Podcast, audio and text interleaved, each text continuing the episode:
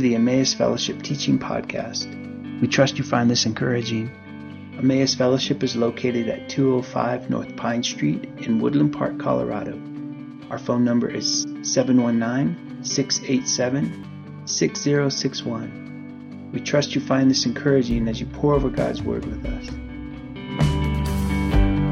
gave me a voice and a song, taught me how to sing.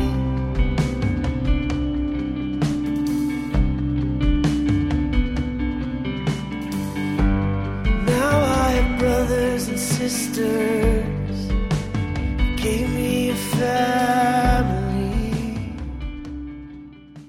All right, gang. The fact that I'm following two weeks of fireworks, I don't know if I got fireworks, but I got a great story for you. So this morning we're going to kind of gather around the campfire. Pull your log up a little closer to the fire, and I'm going to I'm going to share an experience with you, a couple of them actually, but it it interests me to see how intertwined what we call the natural and the spiritual are. I guess the bottom line is everything spiritual in one sense or another. And I had was all lined out for my message this morning, but I something happened that that changed all that. And what happened was it was I think it was last Monday. It was warm, sunny, and nice, and my honeydew list was pretty well caught up. Oh, she says. And, and I said, I'm going fishing. And so I was, and I'm a fly fishing nut, okay? I absolutely live and breathe for fly fishing for trout because it takes me to the prettiest places in the world, many of which are right here in Colorado, by the way. And so I'm loading my gear in the back of the truck, and uh, I realized something as I was putting my gear in there, and it was I had a this dip net that attaches to the back of my fly fishing vest, and if you get a trout up, you just pull it loose and dip him up. And but this was the net that I brought from Alberta when we, as some of you may not know, that we came down here from Alberta, Canada, a year ago in July, and and I was fly fishing when I was up there, but it's very different there in the rural foothills of Alberta. My favorite trout stream that I figured I fished for at least 45 years, and I have yet to see another person while I was fishing. And we caught big fish, okay, big comparatively speaking, where we often measured our trout in feet rather than inches and pounds rather than ounces. So, segue to now my pursuit of fish with a fly rod in Colorado, where I see more people in 15 minutes than I've seen in 45 years. The people are lining the streams, and finding a vacant spot is sometimes a problem. I see that nobody's carrying a dip net as big as me, and I start to feel conspicuous about it, like they think I'm crazy or something. And so the trout are smaller, generally speaking, which is okay. It's you take what you get, right? And I'm loading up and happened to look down at that dip net. I'll show it to you. I brought it for a prop. This is what I carried around in Alberta because I needed it. And when I looked at that in the back of my truck, I thought, people are going to think I'm crazy carrying a net around like that. So I scrounged around in the house or in the garage. I don't even know when I got this, but I thought, this seems more appropriate. I had made the mental adjustment. I had reality had spoken, and I had been on the streams out here, and I'd caught my 12 to 14 or 15. And if you caught a 17 incher, you were big thunder, okay? And I thought, this is lighter anyway. Why don't I just take this? So I did. Left the big net in the truck, took the little net, and I went out. How many of you have been up to 11 Mile Canyon? You know how beautiful that is. And so it's worth the trip even if you're not a fisherman. And so I start up there in my truck, and all fly fishermen really favor familiar water. They understand the hydraulics in the stream, they understand the, how the, uh, the hydraulics determine where the fish are likely to be. So you get to learn that, and then you, you have a tendency to return to that because it's familiar and you know how it works. And so I started out hoping, of course, to, to find one of those familiar spots. And as I drove along the canyon, time after time, I'd come around the corner to think, boy, I, I want to go there, and there'd be a car parked in it. And so I'd go, let's see, I'll try this spot, and I'd go there, and there's a car parked in it. And finally, I realized all the familiar water is taken. So that means I'm going to have to go somewhere I know nothing about. And the way it is out there, they widen the road a little along the canyon so you can pull a car off there. And I finally came to a vacant one. I couldn't believe it. And I pulled over and I thought, there's nobody here, so I guess that's a good thing. And then I looked over the bank and I thought, now I know why there's nobody here. It's steep. It's sort of life threatening to get down to the water. I have to be careful what I say, or my wife won't let me go fishing next time. Or maybe she'll encourage me, I'm not sure. but anyway, and then when you get down there, it's just a series of boulders and uneven so it's it's a scary looking spot but there's nobody in it so i thought okay so i tried to navigate getting down there which i did mostly on the seat of my pants I thought better to scoot than fall. And I finally got down to, you know, with my Colorado tackle, with the smaller flies and smaller rod, and of course my smaller net. Basically, what I have done is I have allowed this new reality to shape my expectancy of, of what I'm going to get there. You follow me? And it's by the time I get to, and to, to give you a mental picture, if you've been up there, you know how this works. There'll be a boulders in the water and a chute of fast water that comes through it into a deep pool, which then spills through boulders. And so it's chutes of fast water pools, so like a chain of these. And so I worked my way along there for a while, and I don't know, by late afternoon, I'd caught four or five fish that fit into that net with room to spare, even though the net's small. And finally, I got to this one pool that I was really trying to work my way to because it just looked perfect.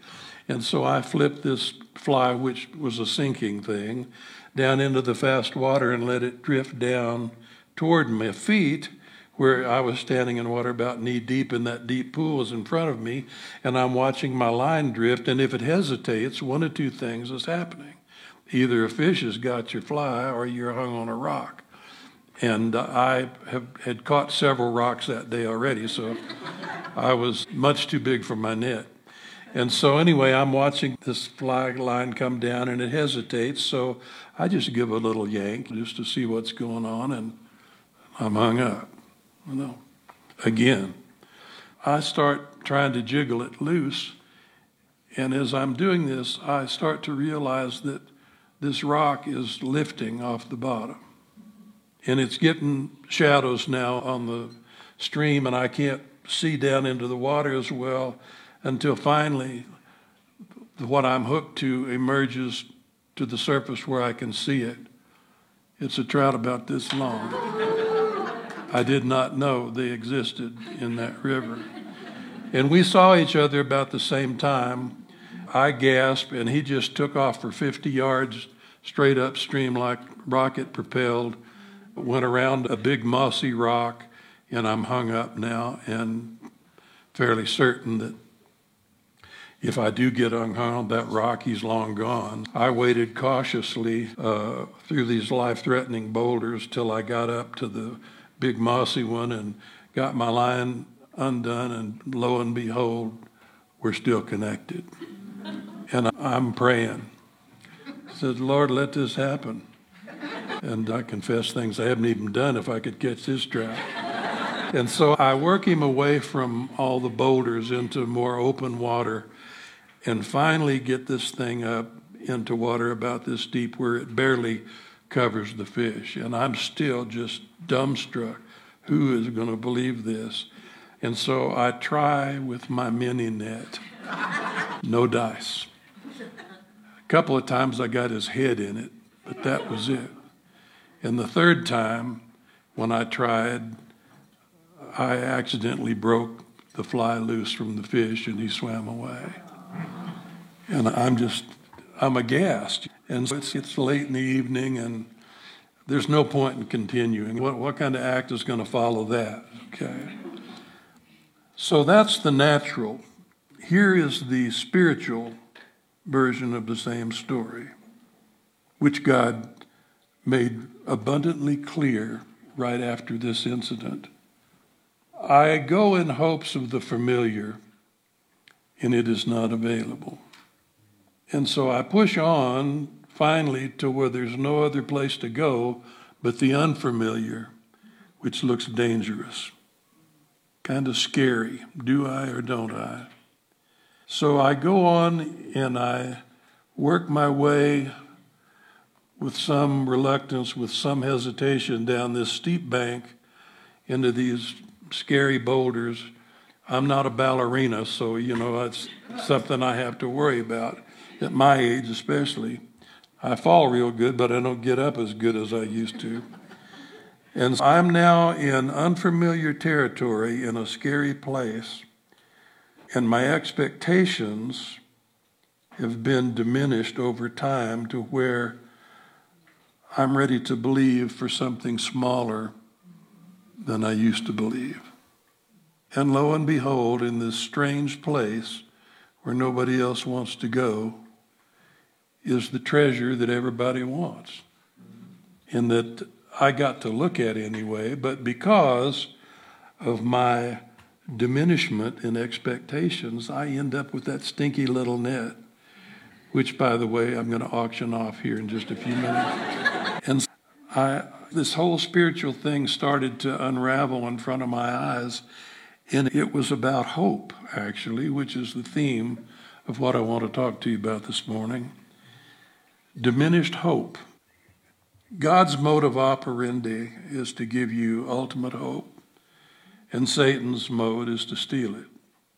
How many times has there been something that was on your heart that you prayed about and you prayed about and then started praying less and then finally didn't pray anymore?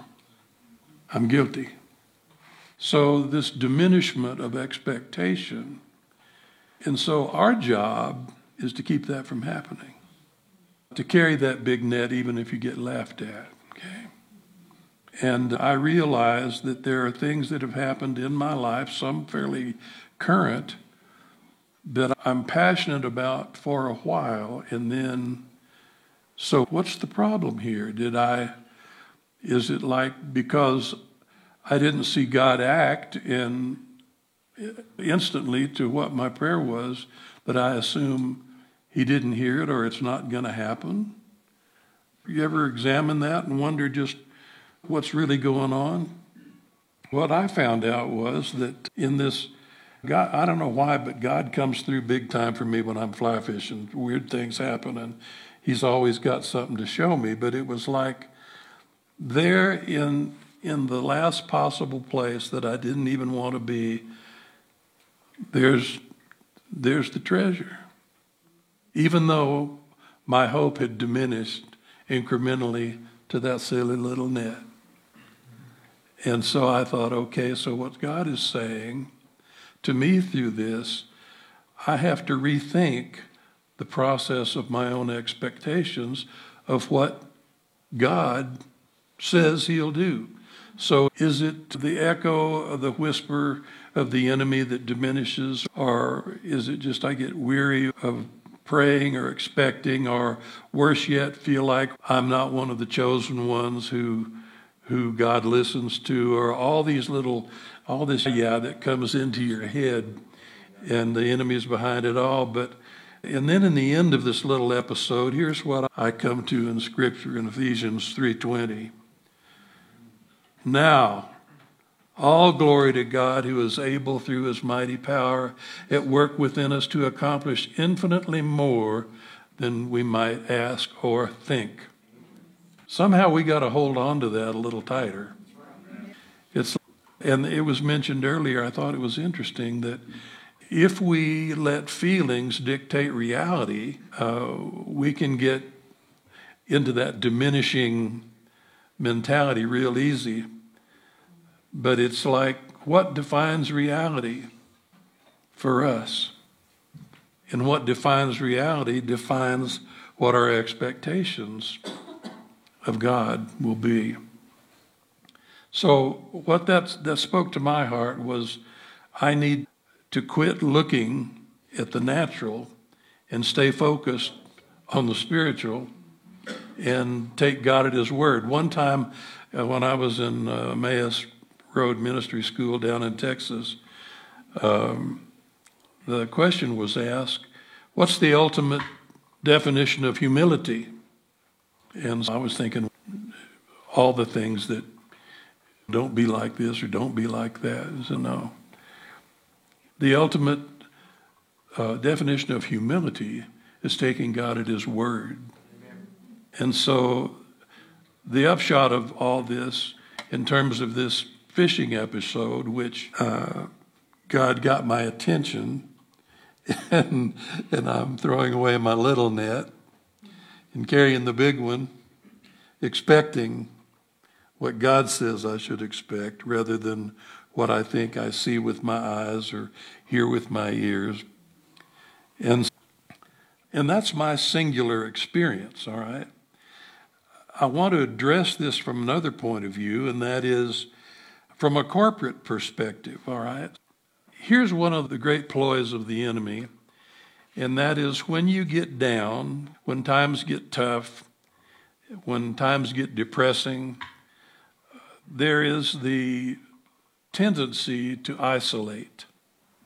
I think we can all come to a point in our memory, maybe recent or not so recent, is where I just don't want anybody to ask me how I'm doing. I just can't smile and say fine because I'm down, I'm hurt, I'm whatever the point is. And in that effort, not to have to fake it, let's say, um, we miss a great opportunity. I'm going to I'm going to share another one with you that's very close to home. And the function of what I'm about to tell you is what the body of Christ is actually designed to do in spite of what natural tendencies may be. So we're talking again spiritual versus natural in that capacity. Most of you know my daughter Michelle. I don't know how many of you know the battle that she's been fighting for years of incredible pain. She's been to every kind of doctor you can think of, and this, the uh, result has just been what each doctor decides to do with her makes it worse. And unbearable pain, dis, uh, debilitating pain at times, which is horrible for her to live with. And let me tell you, it's, some of you know what I'm saying when it's hard when you're a daddy looking at this, okay? And so you pray and you pray, and nothing's happening that you can see.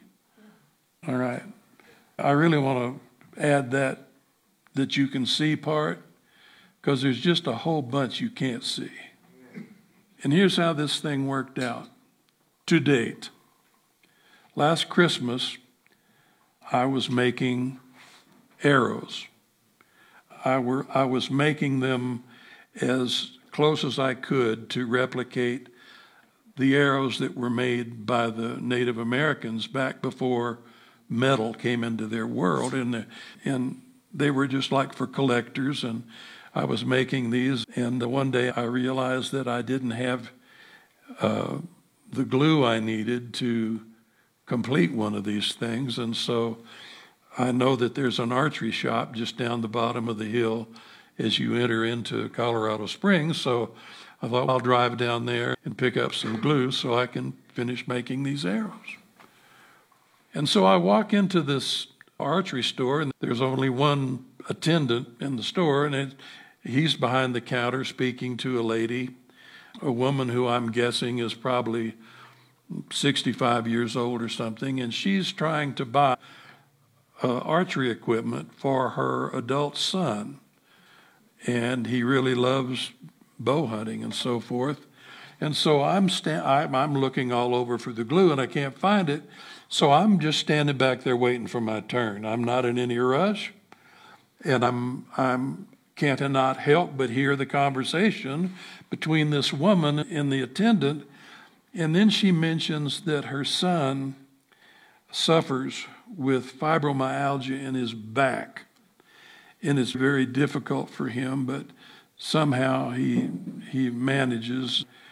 And so when she said fibromyalgia, since my daughter has dealt with that, may still be dealing with it, I just groaned, okay?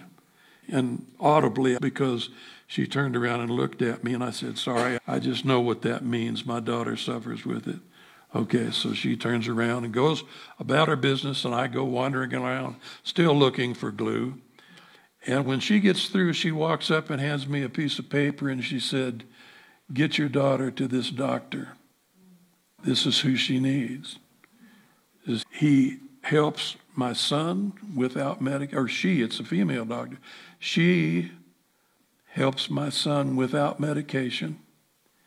And she, the lady, had been in a horrible automobile accident just up here by the hospital, and he helps her back. And now my radar is going off, okay?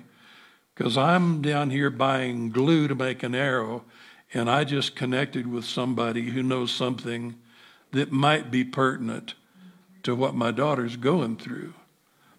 And if I hadn't known my daughter, and what was going on, that wouldn't have meant anything, but I did know her. All of you know somebody that's that's hurting, somebody that's in need, somebody that needs something. But here's the deal.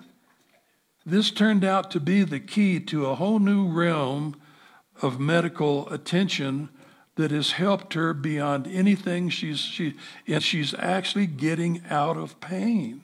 Amen. Hallelujah, okay?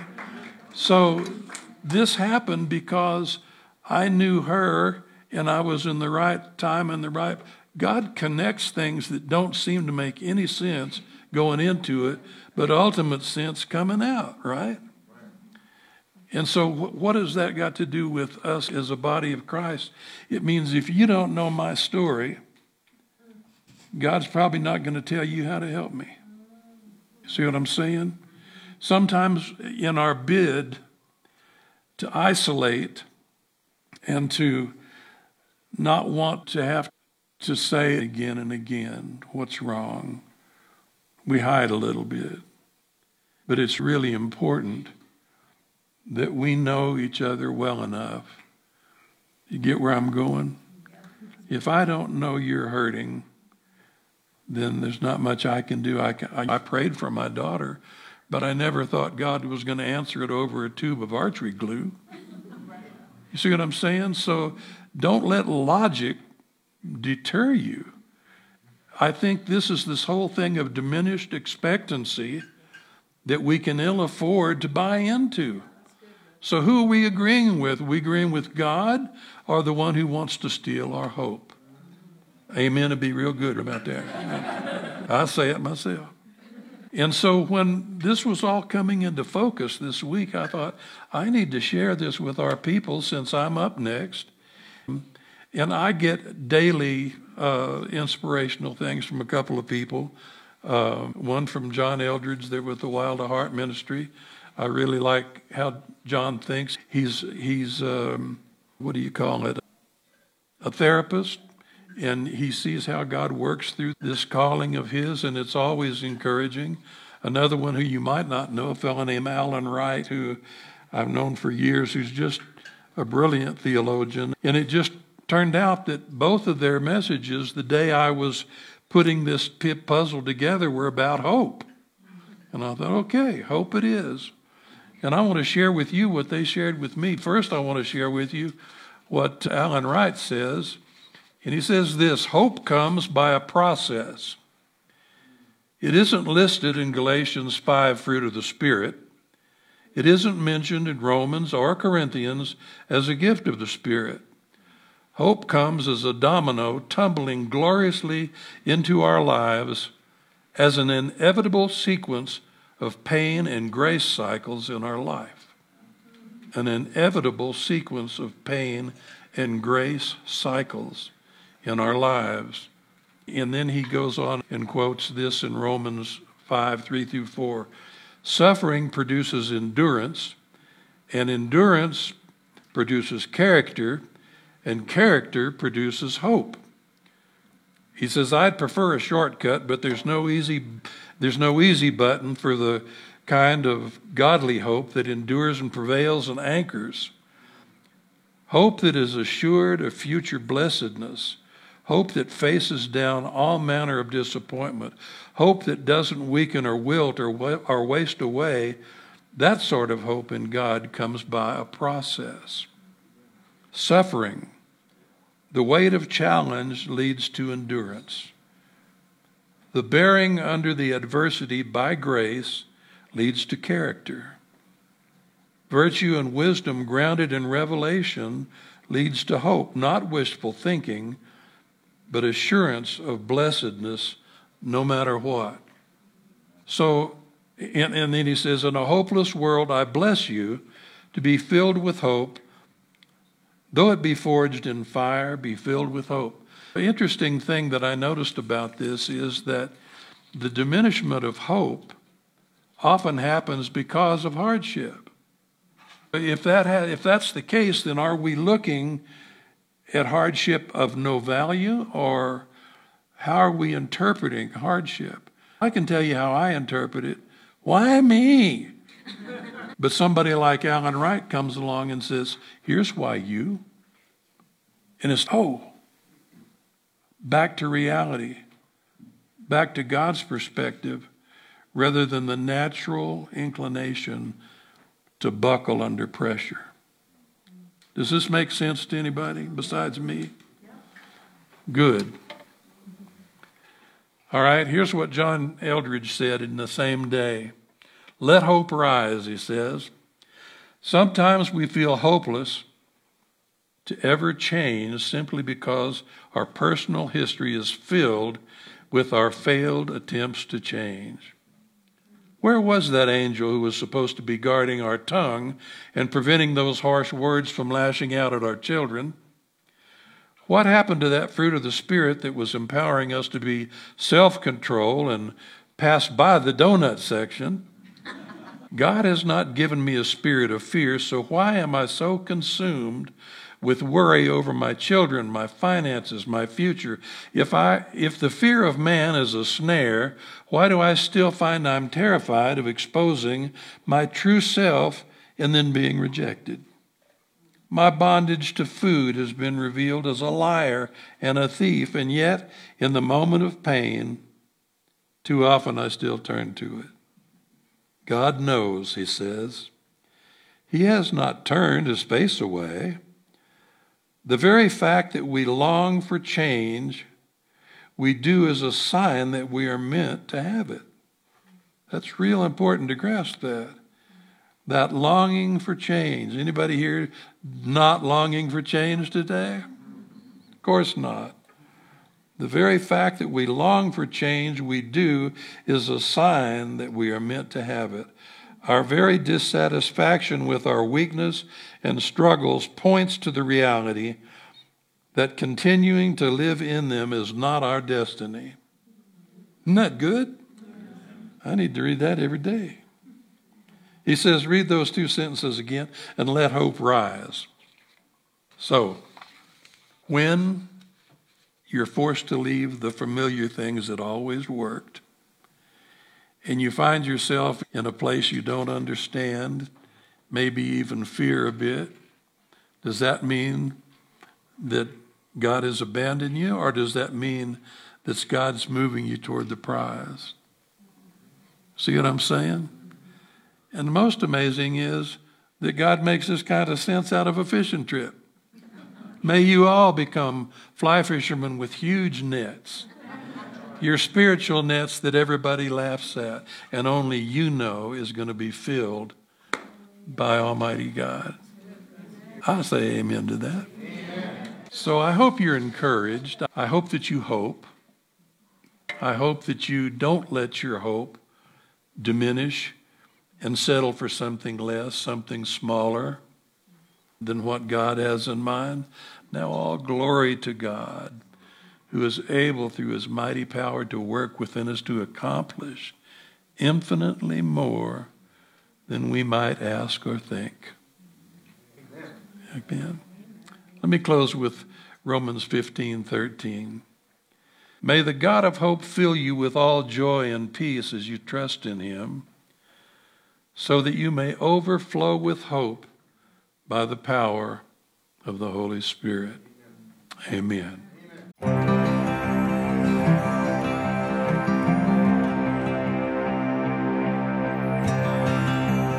It's our joy to offer these podcasts. We sure hope you enjoyed it. If you have any questions, any prayer requests, feel free to drop us a line at emmausfellowship at icloud.com. If you're curious about ways you can be more deeply involved in this community, visit our website at emmausfellowship.org and be sure to like our Facebook page.